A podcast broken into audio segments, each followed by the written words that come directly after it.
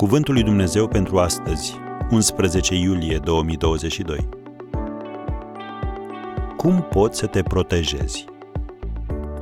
Privește-mă și ai milă de mine, că sunt părăsit și nenorocit. Psalmul 25, versetul 16. Împăratul David, care a avut parte de multe necazuri și dureri, s-a rugat astfel, citim în Psalmul 25 de la versetul 16. Privește-mă și ai milă de mine, că sunt părăsit și nenorocit. Neliniștea inimii mele crește, scoate-mă din necazul meu. Uită-te la ticăloșia și truda mea și iartă-mi toate păcatele mele. Vezi cât de mult sunt vrăjmașii mei și cu ce ură mare mă urmăresc. Păzește-mi sufletul și scapă-mă. Nu mă lăsa să fiu dat de rușine când mă încred în tine. Să mă ocrotească nevinovăția și neprihănirea când îmi pun nădejdea în tine. Am încheiat citatul. Cum poți să te protejezi în domeniile în care ești vulnerabil? Iată câteva lucruri pe care le poți face. Întâi, stai aproape de Dumnezeu. Când te simți singur, distanțarea de Dumnezeu nu are niciun sens.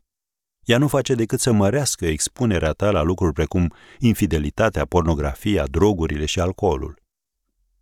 Un alt lucru pe care îl poți face, ieși din ascunzătoare. Implică-te într-o lucrare de slujire. Fii dispus să devii mai transparent, cunoscându-i pe alții și lăsându-i să te cunoască.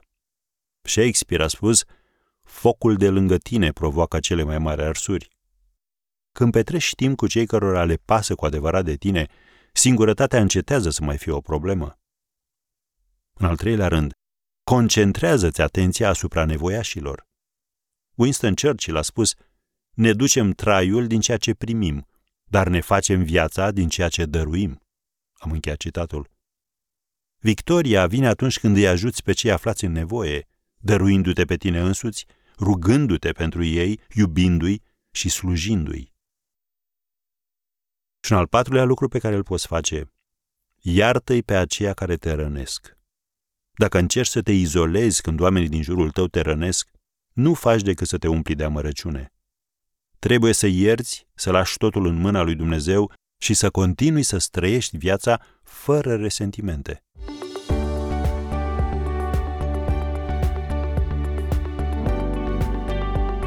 Ați ascultat Cuvântul lui Dumnezeu pentru astăzi, rubrica realizată în colaborare cu Fundația SER România.